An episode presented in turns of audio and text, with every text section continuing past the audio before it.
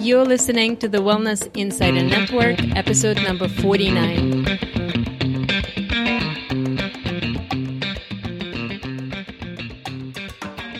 Welcome to the Wellness Insider Network podcast, a place where you discover how to create a balanced, vibrant, and stress free life with the right food, herbs, and self care techniques. I'm your host, Lana Camiel. I'm a college professor drug information pharmacist, and an herbalist. Thank you for joining me on this adventure. Let's get the show started. Hi there. I hope you're having a great week. You're most likely familiar with grape wines, and we have previously talked on this podcast about apple ciders and kombucha. But today I'd like to explore with you a different direction in the world of fermentation creation of a mead. My today's guest is Dan Clapp. Dan is an engineer by training, yet few years back he discovered a new passion that he is excited to share with the world. Today, together with his family, he owns 1634 Meadery in Ipswich, Massachusetts. This is where he manufactures uh, mead by fermenting honey and creating interesting combinations of flavors. Mead has not yet become as popular as other alcoholic beverages, but the world of mead making has rich history and exciting future. I'm a huge lover of honey, so anything that is honey based automatically gets on my have to try this list. So by the end of this episode, you'll discover the rich history of mead making and will learn a lot more about fascinating world of honey fermentation. Enjoy. Dan, good morning. How are you doing? I'm doing great. Um, I'm very excited to have you on this podcast and learn uh, a lot about mead and mead making. So, welcome. Thank uh, you very much. I'm, I'm happy to be here. Thank you. Uh, so, as we begin, tell us a little bit of uh, the story of how you got interested in mead. Sure. So um, been about 15 years now uh, since I've been um, really discovered mead. I was on a genealogy trip to Denmark, uh, researching uh, one side of my family, and um, on the way back from that trip, I picked up a bottle of mead um, as a souvenir gift. It was a, a clay bottle that had a, a Viking on the front of it, and I just thought it was a cool gift. Um, so I brought that back and um, actually ended up in my liquor cabinet um, for a, a while. Um, and we broke it out at a dinner party and um, opened it up, passed it around, and everyone was going, "What is this stuff? This stuff's pretty good." And um, that piqued my interest in, in in really what this bottle of stuff that I picked up was. And um, so I started researching mead, and I saw that it was a fermented beverage. And I'm a I was a home beer brewer, uh, passionate about brewing beer, and like to ferment things and and make yogurt and uh, make bread and all that type of stuff. And uh, so when I saw it was fermented, I said, "Oh, huh, I can probably make that," and uh, uh, started making mead for the first time. And that was uh, that's kind of the roots of how I got started. And I just got a passion for it as time went on. That that's a very interesting story. So tell us what mead is. You said it's a fermented beverage. Can you be a little bit more specific?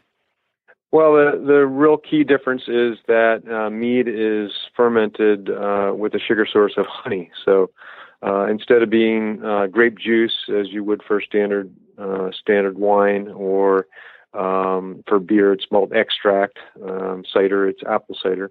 For mead, it's uh, the sugar source is all honey, or majority of it is honey anyway.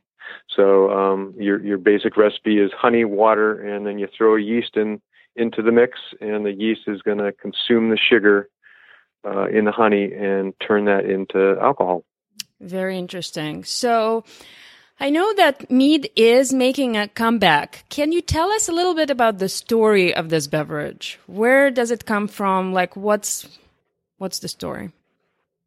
So, um, at least from um, uh, uh, usually in in my tasting room, when I ask people, you know, um, whether they know mead or not, um, uh, some people have had it at Renaissance fairs or um, might have read it in uh, uh, uh, an older book, like such as Beowulf. Um, or Chaucer's tale or some old uh, old English um, uh, version of some some early writing, and we we seem to uh, have developed a uh, association of the Vikings having uh, drunk mead, um, you know, backdating to um, you know 500,000 A.D.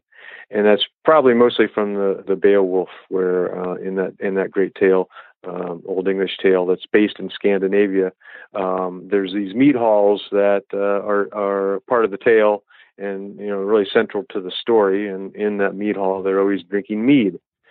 Well, it turns out that the Vikings really did drink mead, and um, they would go on um, their pillaging uh, conquests to to the uh, east and to the west. And during those uh, trips, they would capture honey and bring back honey with them and ended up using the honey for um, making mead and using it as part of their celebrations. This is very. Um, yeah, go ahead. So, well, so that's kind of the how we know about it. But it turns out that really mead has been around for much, much longer than um, what we think it has. Um, the earliest known record that I've uh, I've seen is about 6800 uh, BC, um, they actually have some uh, clay pots they found in an archaeology dig in China, and they tested the residual contents of the of the clay pots. You know, it was a dig, and they're doing the research.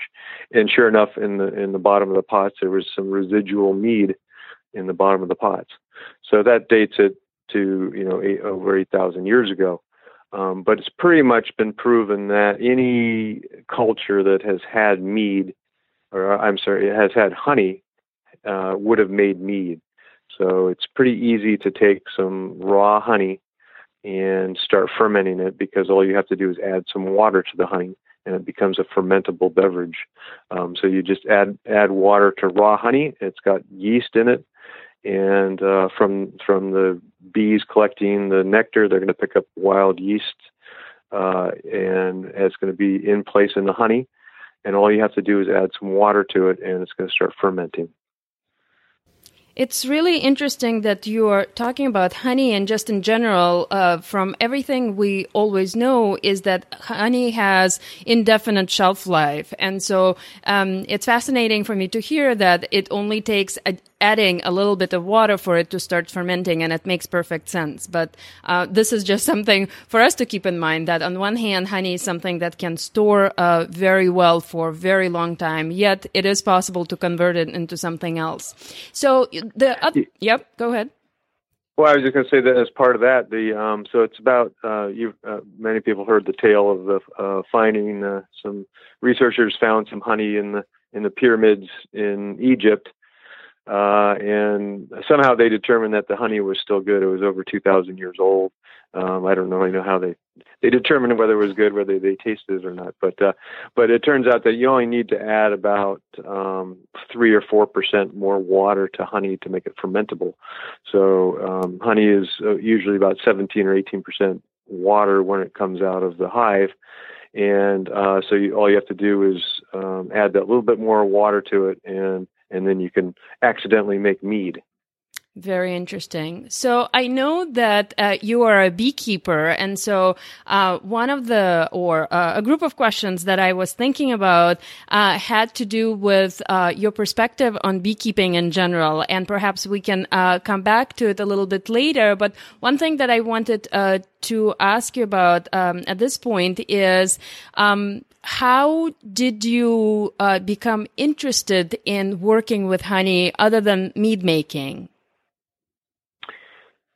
Um, well, I've always been a, a fan of of honey, uh, uh, and uh, always tried to support some local beekeepers um, around Ipswich and the North Shore area. So you know, he's buying local honey. And honey, what, what you can't get any more natural than honey, of course. So trying to use that for a, a sugar substitute, you know, um, and getting as natural as possible. Um, but um and and but I didn't really start beekeeping until uh, fairly recently. I um uh I, I knew about beekeeping. I helped um friends uh, take care of their hives. And um, actually, when I was a, a, a teenager, I, I helped take care of some bees as well. So I'd always had that interest in it, but never really um, took it on as a hobby um, until recently. Um, and um, as part of the um, uh, honey source for my meadery, I always wanted thought I would be fun to actually get to the point where I could supply uh, at least enough honey to make a, a batch of my own own honey mead. And um, that part of that, what spurred me on, is one of my local mentors um, uh, here in Ipswich retired as a beekeeper and, and stopped supplying me honey and and that kind of spurred me on uh, to to uh, get more you know get more involved in it and actually learn about it. So he's been he's been uh, uh, teaching me about um, how to take care of the bees and and uh, I'm, I'm, learning learning as I go along. That's awesome. So. Um, but at this point, I'm assuming that you are not uh, at the place where you can utilize just your own honey for making the mead that you produce, right? That, that's correct. That's correct. I need uh, I need lots of honey to make mead. You need about um, roughly one third um, of uh, a bottle of mead would be uh, made of uh, made with honey, and the rest would be the water. Um, so uh, for a typical batch, um, I need about 400 pounds of honey. Um, that's about 350,000 bees worth of honey, if you can imagine that. Um, so uh, that's you know roughly eight to ten hives uh, worth of honey per batch, and so over the course of a year, I uh, use upward of about six thousand pounds of honey uh, for my production levels. So uh, so I'm at the point where I need uh, you know almost hundreds of hives. I do need hundreds of hives to um, supply the honey that I need for making the mead that I'm selling right now. So, um, so I'm a little ways off from uh, being able to supply the meadery uh, with with honey. Um, I'm I'm I'm at three and a half hives right now. Nope. so, um, I do uh, sell my honey. I make the honey, or I produce, get the honey produced, and I sell jars of the honey in the in the meadery as a you know my own honey. Okay. Okay. Well, the the math is absolutely amazing. Just when you're thinking, and um, uh, I'm going to bring you back to actually the meadery that you run. Um, but before uh, we do this, I wanted to ask you uh, one additional question about the mead itself. So, how does it compare to other alcoholic beverages? So, um, the great one of the things I find great about mead is how versatile it can be. So the the majority of mead is made more in a, a towards a wine style in that the alcohol content is usually um, wine alcohol levels or higher. Um, so most of the stuff I make is in that 13 to 15 percent alcohol range, and every once in a while I'll make one up a little bit higher than that. Um, a lot of the meads uh, in Europe uh, tend to be up uh, 18 to 24 percent. Um, so you get to be more of an after dinner aperitif uh, type of style uh, in a lot lots of parts of the world. Um, but this is just kind of a, a, a, small sampling of what you can really do with it, and that's what makes it so fun to make. Um, we I know of several meaderies in the United States that are making beer style meads, uh, where it's a, a lighter mead. Um, they're actually canning the stuff and making it sparkling uh, that type of thing. So you can change your honey to water ratio and uh, target various alcohol ranges. Um, so if you just you know add less honey, uh, then you won't have as much source of sugar uh, for making the alcohol, and uh, you can make a lighter style mead. And if you increase your alcohol uh, by adding more honey and choosing a yeast that can ferment up to the higher alcohol contents, you can make it more, much more robust. Um, so uh, if you look at the segment of in the United States, mead has never really been very popular. There's only over the last 30 years ago, there's only 30 years or so, there's only a couple major sources of, of, of, of mead made in the United States, a couple national brands. And uh, that has changed dramatically over the last um, uh, six six to eight years or so, where it's increased from about uh, 50 or 60 known mead producers in the United States to over 380 producers. So it's a, a quickly growing segment, and that what that allows is um, uh, a lot of styles to be produced, and that's you know that's where these uh, the fun of fun of the different uh, types of mead that are being produced. That is really fascinating. So, um, one of the things that you mentioned earlier is just how much honey it takes for you to, to have the mead production. But what I also know is that you're a very small operation. And so, can you talk to us a little bit about uh, 1634 Meadery? Um, what, what are you guys like? Um, when did you actually open your doors? You are in Ip- Ipswich, so can you also tell us a little bit why 1634? Sure. So, um, so uh, basically, the way we um, came about making mead was um, uh, after after ten years or so of making mead in my basement and uh, filling up my basement with carboys and buckets. You know, people started saying, "Hey, this stuff's pretty good. You're making some making some pretty good stuff. You you got to try and sell this." And uh, kind of jokingly, and um, I'd always have parties, and I'd bring out my latest meads, and I kind of started having like tasting tests where uh, um, you know which which which of my meads are the better and stuff like that. And um and and finally got to the point where well maybe i maybe i should consider opening up a meadery. Why not? Um i saw i started monitoring nationwide trends. Like i said i saw some of the uh some success of uh, there's a meadery uh uh, Moonlight Meadery up in uh, Londonderry, New Hampshire, who makes pretty good stuff. And I saw him having some success, and I saw some other uh, meaderies nationwide having some success and um, then started doing the research and volunteering at wineries and learning learning about production of, of uh, wine and um, and mead a little bit more, and um, uh, decided after some research that yes, this maybe maybe this was a good idea. Um, and we um, in 2015, uh, three and a half years ago or so, or actually it was really about four years ago where we really uh, first rented our spot. But I was driving through Ipswich and I said, well, if I'm really serious about opening up a meadery, I really need to find out how much it would cost to rent a space um, to uh, to produce and sell the mead. Um, and one of the things I really decided early on was I needed to have a tasting room um, because you really need to educate the consumer uh, about mead. There were just not that many people know about mead, or, or especially you know three or four years ago, uh, it wasn't on the horizon as a, as, as a, a, an available product uh, for most people. And so I, I wanted to have a tasting room. So I happened to be driving through Ipswich and drove by and saw this big rental for rent sign on this building in Ipswich on 3 Short Street and it was the first place I went and looked at. Went, Walked into it, you know, called up the realtor, walked in there, and um, it was a, uh, uh, uh, basically it was an old uh, auto place. It had a two-car garage and a little office area. And I walked in there and immediately said, "Oh, this this actually is the right size." I was thinking of maybe starting it out of my garage at home, but uh, wanted to have that tasting room. So saw this place and had a, a nice size for a small tasting room and a nice size for a a small production area, and um, it was for rent. And we had to make a decision, of course, because it was for rent. Uh, and didn't know how long it would be available. And um, so, with my wife's encouragement, she uh, wanting to get me out of the house because I was filling up the house with carboys and buckets.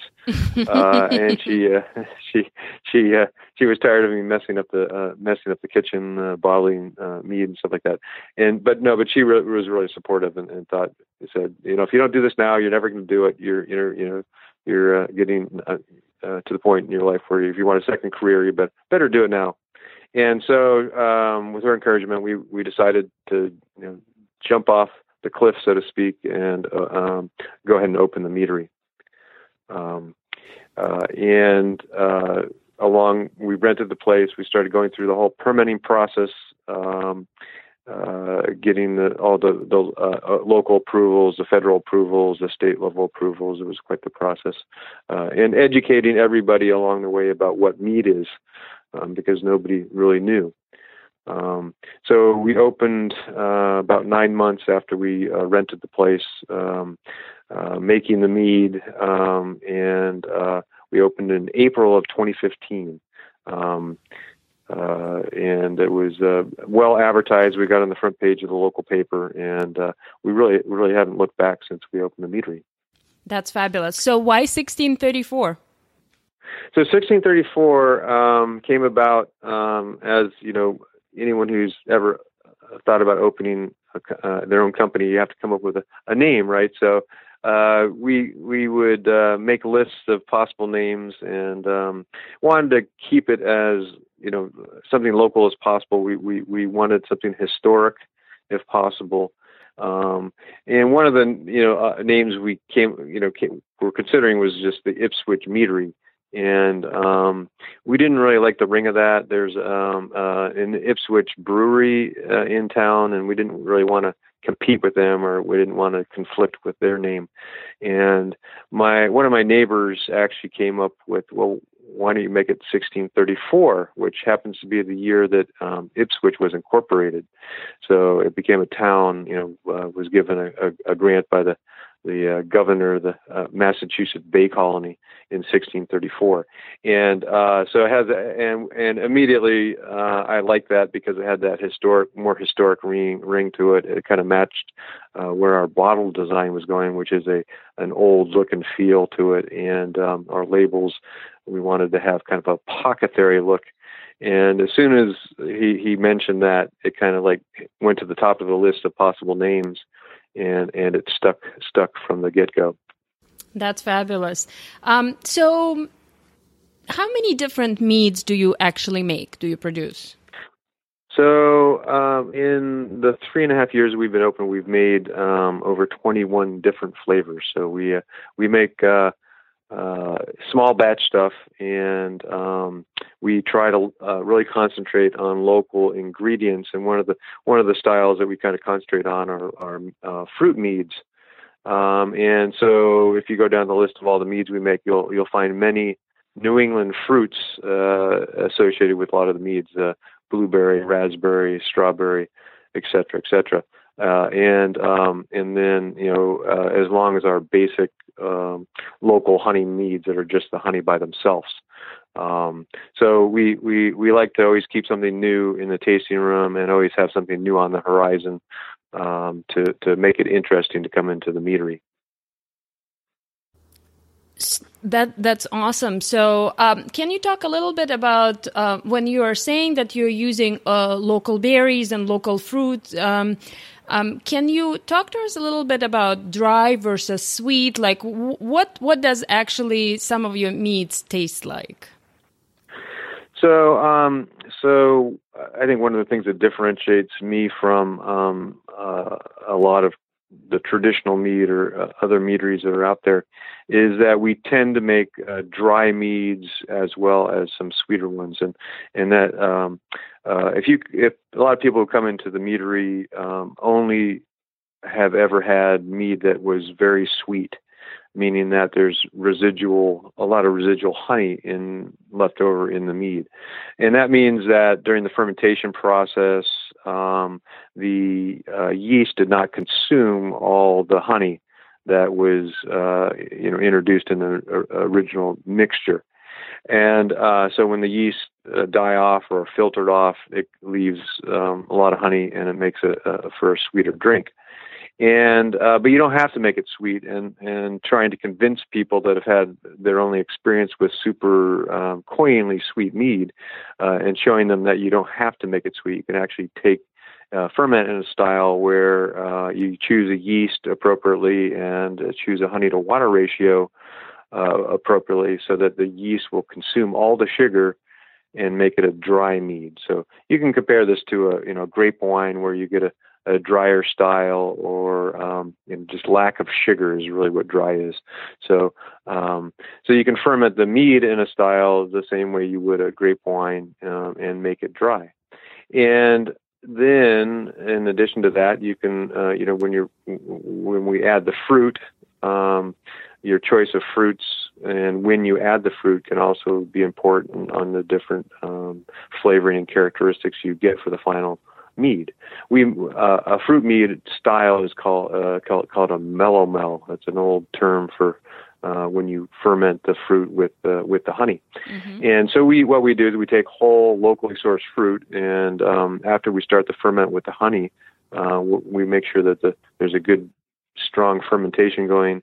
The yeasts are really picking up uh, uh, and, and have taken over the, the ferment, and then we add in the fruit which is all locally sourced, and we, we throw that right into the mead uh, into the must as it's fermenting, and um, that's going to contribute the flavor and a small amount of sugar. Only about five percent of the, the sugar source in the overall fermentation is from the fruit itself, um, but um, but it's going to add the flavors of the fruit um, and uh, you know the, um, we don't use any purees or juices. It's all the whole fruit, so the whole hulls of the fruit and, and the seeds and all is going to kind of contribute to the flavor profile.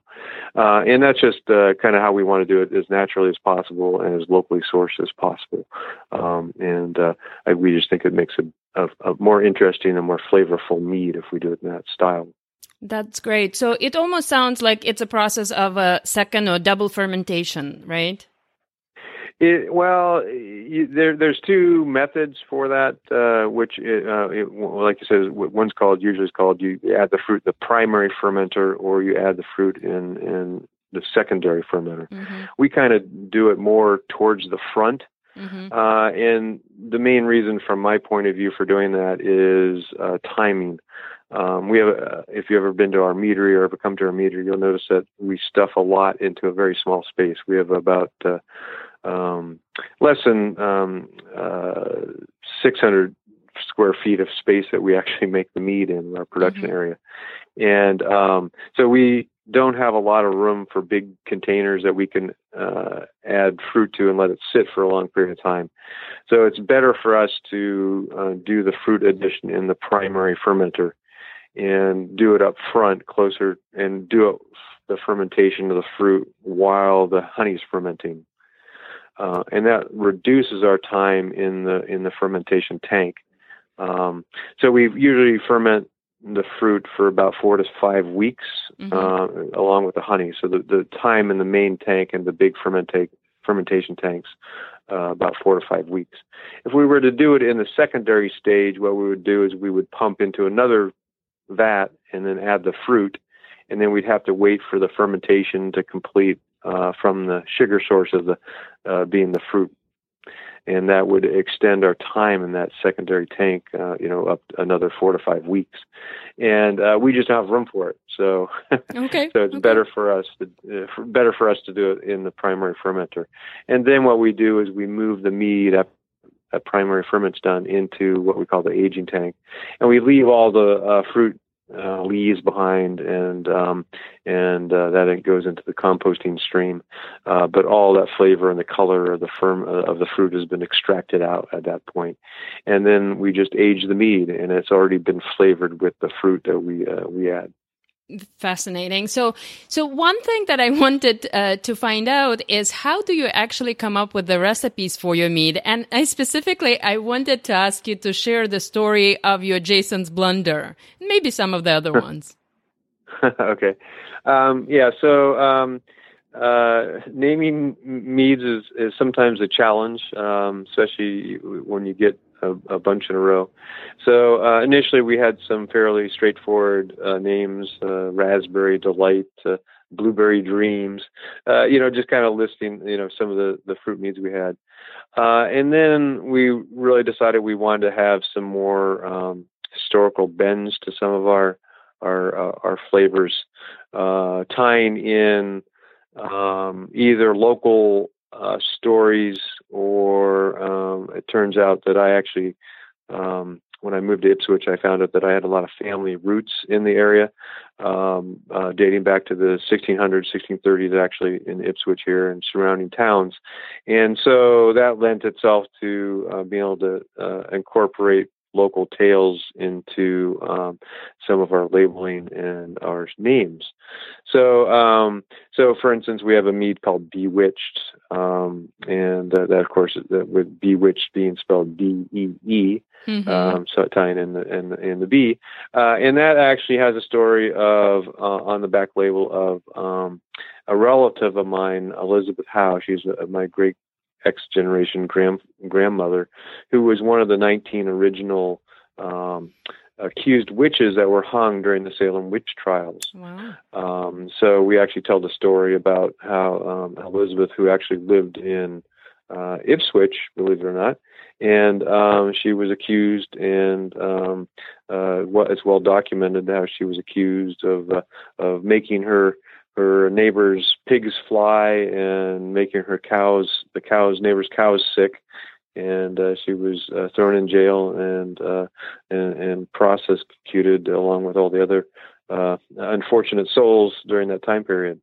Um, so that tale is on the back of our one of our labels. Um, you had mentioned Jason's Blunder. That's a little bit more a contemporary tale. Mm-hmm. Um, Jason Jason's Blunder is a uh, uh, a multi fruit mead. It's a it's a cranberry, strawberry, raspberry mead. Uh, and that uh, came about by I had uh, uh, an intern working for me from Salem State, um, Jason Williams, and um, he he was working the meadery part time, and I, I was I would give him tasks to do, and uh, one of the tasks I gave him one day was to take two barrels of strawberry mead and prepare it to be filtered. Mm-hmm. And uh, said, take these two barrels and basically pump them into this tank, and we're going to filter them later today. I ran off to do some errands and you know let him work on his task list, and I came back uh, a couple hours later and said, "Hey, how's it going, Jason?" And he goes, "Yeah, I'm almost done."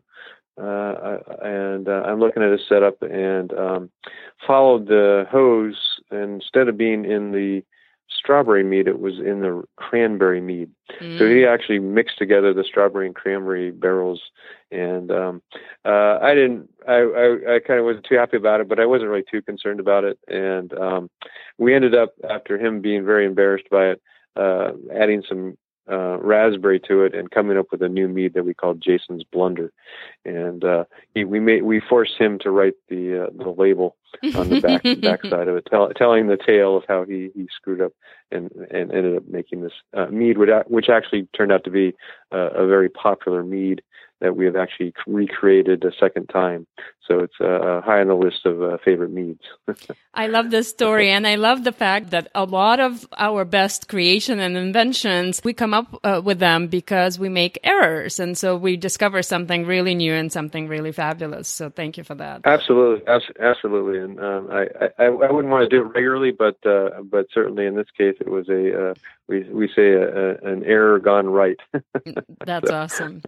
So, so. Um, earlier in our conversation, you talked about Vikings and their travels, and um, what came to my mind is the fact that um, a lot of things, a lot of fermented beverages that they drank um, were there because the water was not very pure. And so the fermentation uh, really killed a lot of pathogens. And so I wanted to kind of to follow up on that and ask you uh, a question of what is mead good for? Like when when I am reading uh, about uh, meads right now on the internet, there is a little bit about uh, you know the antibiotic resistance and pathogens that uh, carry this uh, resistance that mead can help fighting uh, with that. Anything else that you're aware of or familiar with? Um, well, uh, yeah, you're you're right that uh, um, so around the Viking time, uh, you know, um, when Vikings were actually uh, going around and and um, invading other lands, uh, mead was actually popular uh, in Europe, um, in Russia as well, and um, in the UK. Um, and some of our earliest recipes come from um, the during um, the medieval times when monks were would actually were the first to write down some of the recipes mm-hmm. and um, so and they would um, make the mead as part of um, they, they would take care of beehives and they needed the bee, bee wax for their um, uh, for their candles so they would make mead kind of as a, as a side side business if you will and a lot of times they'd pay mm-hmm. taxes mm-hmm mm-hmm. turns out with mead. But um, but during that time period, uh, uh, mead w- uh, was as popular as some of these other beverages, such as um, you know beer and cider and stuff like that. And um, some of the early one of the earliest terms for mead is is uh, comes from a Welsh term, gin. um, which is a now a term for spiced mead. Mm-hmm. And but that actual original term um, uh, it means medicinal uh, medicinal mead, uh, and that was um, a lot of times uh, people would drink mead as and it, and it would provide health benefits and um, it's not really uh, written down as such, but uh, you know, over the years, it, it just it, it, it was known that mead uh, w- was a lot of times served um, um, to help cure ails, and um, uh, so that that that's part of certainly part of the tale of, of mead and and and why it was um, popular to be used, and it was used uh, as as as a medicine. Very interesting. Thank you so much. And so the the other, yep, go ahead. I, well, I was going to say more more contemporary. There, uh, I know of a um, Scandinavian. I think it was in Norway. There was a recent study where they were trying to actually um, prove some of the beneficial aspects of mead. I think there's uh, antibacterial uh, properties um, uh, that you mentioned, and they actually did a study where they actually were able to to, to prove that uh, um, uh, honey in, in, mead does not lose uh, those characteristics as long as you don't go through the process of uh, heating or boiling the um, the mead base when you're making the mead. Mm-hmm. Um, it was still carries through uh, in, in, the in the product as long as you leave some of that residual honey and the nat- all natural product in there. That's that's really fascinating because honey by itself is just this amazing uh, substance that has so many different beneficial effects, and so um, that that's really awesome to hear. Um, the other piece that I also like, I kept thinking when you were, were describing me is the fact that it's created uh, through a fermentation process. And so we know a lot more, uh, we're uh, much more aware of the importance of microbiome and our gut flora um, on our health and our well-being. And so um, uh, this is, uh, in my mind, this is also a connection uh, between the importance and the beneficial effects of mead uh, on your body. So just the fermentation itself. Yeah, I mean, uh, um, so it's more anecdotal that uh, at this point, you know, there's there, there hasn't been a lot of uh, of uh, published studies, so to speak, uh, that type of thing. Um, it, just because there's there it never been a very popular drink, mm-hmm. um, you know, at least in America. And um, but I think what you're seeing now is that more people, and and this also ties into the whole beekeeping and the and the um, uh, what's known as colony collapse disorder, and people uh, paying a little bit more attention to the uh, health of the bees, uh, where uh, people learning that you know the bees are dying off and whatnot. But what this has kind of generated is a little mini culture of people taking care of bees, and, and and with that, becoming more interested in mead and mead making. And the other uh, interesting thing was that really up until recently, uh, a lot of times the some of the older recipes included um, boiling the uh, uh, the mead, uh, and early on, uh, back in the day, you used to make it by mixing the honey and water together, and you you boil it and add your add your spices and fruits, and make and you had to boil it to kill everything in there to make sure you got a healthy ferment. And that really has changed over the last 20 years, um, where now pr- primarily mead is just made by mixing honey and water together and pitching in a nice healthy dose of uh, a known yeast and doing a, as much a natural ferment as possible. And uh, so most of the time when you buy mead nowadays, there hasn't been any heating to it, and and uh, the the product is as as natural as as possible. Very interesting. Thank you. So you uh, brought up the uh, idea of health of bees. Can you really talk a little bit uh, more about this? Why this is so important uh, for us as a society? Why are bees so important for us? Well, obviously, um, the the big worry that has come about on on um, you know in recent years is that um, we we rely now on the honeybees um, fairly extensively to do pollination on uh, large crops. So a lot of bees now are, are, are hauled around to fields and orchards and whatnot that are producing a crop, and when that crop is in bloom, uh, bees will be brought in to uh, help pollinate the crops. And um, in in uh, last 10 years or so, there's been these cases where there's been huge population die off of the bees, and where some of the major producers and, and crop pollinators, the, the, the companies that do that, have had large die-offs uh, on on the bee, bees, and this um, uh, this became known as colony collapse disorder, where there was mysterious um, loss of, of hives uh, for really unknown reasons.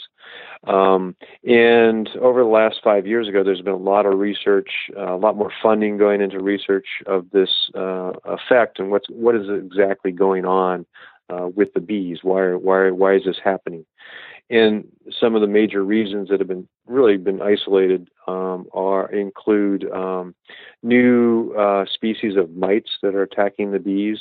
Um, there's uh, definitely a relationship uh, between pesticides that are being used and certain classes of pesticides that are being used that are affecting the uh, bees, maybe their immune systems, and causing them um, to not be uh, immune to diseases. Uh, and using and so there's uh, and also some genetic um, uh, inbreeding, if you will, of the bees. A lot of the sources for the bees, a lot of um, uh, the breeding of the queens that are used uh, were coming from the same sources, and they weren't getting uh, bred properly, and they weren't being intermixed. So that's just a few of the possible reasons why um, you know contributing to weak weak hives and making them more susceptible to to die off. Um, the good news uh, from all this uh, publicity that came about is that it has really spurred a lot of uh, knowledge of the bees and how important they are for um, uh, uh, pollination of our food sources, and it has spurred uh, a huge growth in backyard beekeeping. even in the three years that I have, three and a half years I've opened the meadery, I've seen many, many people come into the meadery recently starting uh, their own hives, and um, you know, you, you, know, even if it's a couple hives, and this has led to an overall growth in actually the number of beehives that are uh, uh, being kept in the United States, um, and, uh, and, uh, and and it's just become a, a good education source for. Um, uh, you know where where what, the state of the bees and how important they are into into our uh, society. Thank you. Thank you so much for that. That is uh, so important uh, for us to, to just be aware of the situation and really understand what's going on.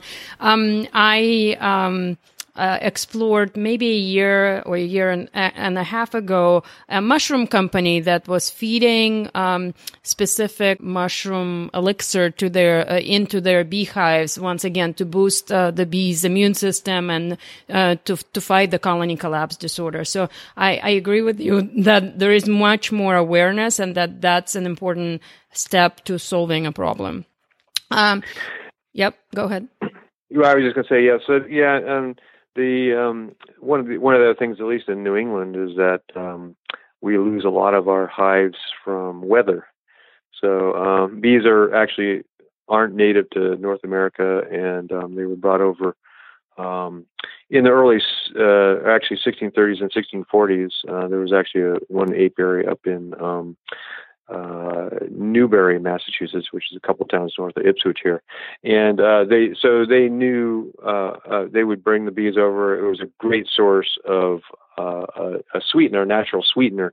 Uh, so it was very you know wi- you know popular, and honey was or actually sugar was very hard to come by uh, back in the day. So uh, they would use the honey as a you know sweetener. So honey's bees were brought over and introduced, and uh, they actually beat the migration of Europeans across the continent um, as the hives you know the hives swarmed and would flow, uh, spread out. Uh, just kind of a, a little cool little tale from uh, local local history here. Very interesting. Thank you. Uh, so, uh, Dan, um, I wanted to ask you if um, you were to give an advice to yourself, maybe like 10 or 15 years ago, or someone who would like to uh, try mead making, what would you recommend? Other resources, other other classes, other teachers, other people that actually teaching how to do this? Uh, absolutely. Um, of course, the uh, internet um, is the the best source for information nowadays. Um, uh, and um, there's there's more and more actually uh, brew play uh, brew houses um, that's you know, home brew stores that are giving classes on making mead. Um, but uh, certainly the internet is a great source. And actually, we, we did a video uh, with Ask This Old House uh, associated with the, the program on PBS uh, on how to make mead. Um, and actually, if you go and search uh, YouTube and type in mead as uh, your search on YouTube, you, uh, one of the first videos that will pop up is uh, uh, uh, the video we did on uh, making your own gallon jug of mead. Um, but so you can go start there, um, and your, my basic advice is um, uh, the two key ingredients to making a good mead is one is making sure temperature is controlled properly, and the other thing is to add some nutrients into uh, into the in, into your fermentation. So um, it turns out that honey is not a um, nut- real nutritious source of food for the yeast. Uh, the yeast are um, uh, really looking for nitrogen and other some other vitamins and minerals they need to do a healthy ferment. And a lot of times, um, it's thought that early mead makers would add the fruits and spices into the honey uh, during the ferment to actually add nutrients and make a good uh, make end up making a better mead. Um, so what my recommendation, especially if you're making just a straight up mead with just honey, is that you add some nutrients in there to make sure you get a good ferment. So temperature control is important. Keeping it uh, uh, in the in the 60s is usually a good target temperature, and adding some nutrients or fruits or spices into your batch to uh, make sure that the yeasts are happy and healthy. And uh, you have a pretty good chance if you do those two things to make a, a good mead. Thank you. That's a great advice. And I will also find that YouTube video that you mentioned, and I'm also going to include it in the show notes. So Dan, as we're coming to an end of this interview, I have two more questions for you. So one of them is, uh, I know you uh, sell your mead on farmers markets, but so if someone is here local who is listening uh, listening to this, I would love you uh, to to talk a little bit about like where exactly they can find you, um, and just in general, uh, where people can find you in terms of like your internet home or uh, where you are in Ipswich, where your store is, and then I want to ask you to leave our audience with maybe um, one uh, pearl of wisdom. Uh, sure. Um, so um, we are, you know, we're located on the north end of Ipswich. You can um, uh, you can get there by train or or by car. Uh, you can ride the train into Ipswich and then walk uh, five or six blocks up to our our meadery. Um, we have a little tasting room um, where we give this the, the, the flight of samples, and then you can wander in uh, and get a tour. We uh, will show you how the mead's made. So if you have any, any interest of ever making mead, I would recommend in coming get, getting our tour. It's not a real long tour. We we only have a, a two car garage, but we we show you how to uh, we make the mead and uh, give you hints if you want to make it yourself. We let you wax a bottle and cork a bottle in in the uh, in the in the tasting room or I'm sorry, in the production area, uh, and uh, give you an overview of uh, our whole production process. Uh, try to educate people on bees and and uh, as well, and uh, on the different sources of honey that we use.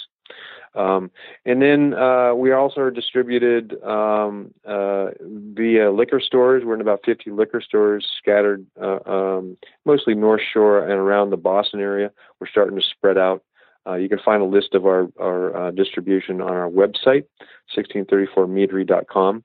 Um, and then we also on our website we also uh, list all the farmers markets that we're doing. We're uh, we're uh, uh, we're um, at Kendall Center Farmers Market. We're at Union Square. We're at SoWa in South Boston, um, and also Newburyport. we've been in Belmont. Um, uh, I've been at Ann uh, and Lexington as well. So uh, I would recommend looking on our website. We kind of try and keep up to date on where we get distributed and, uh, and, and where you can get us. Um, um, can I can I ask you one more thing about that? So are you guys also sure. on social media?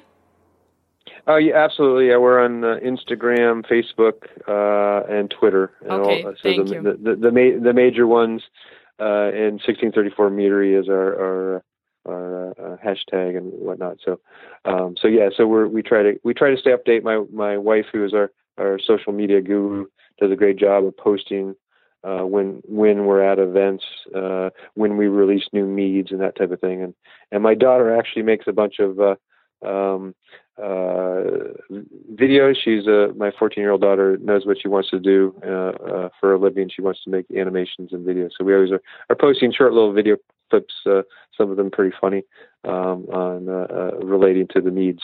Um, so we, we we try to stay up on the social media end of things. That's awesome. I'll definitely include so, all your profiles. So, uh, and so maybe I'll finish up with one more tale about one of our meads. Um, Absolutely. Uh, which which is a pretty uh, positive. Uh, or we we get a lot of interest in one of our meads. It's a it's a multi berry mead uh, called Devil's Footprint, and um, the, we have a, a tale here in Ipswich. Um, there's a, a, church that's up on top of the hill. It's the First Church of Ipswich, and there was a traveling preacher, George Whitefield, who was going through um, New England, and he was giving, stopping at towns, giving sermons uh, against the devil.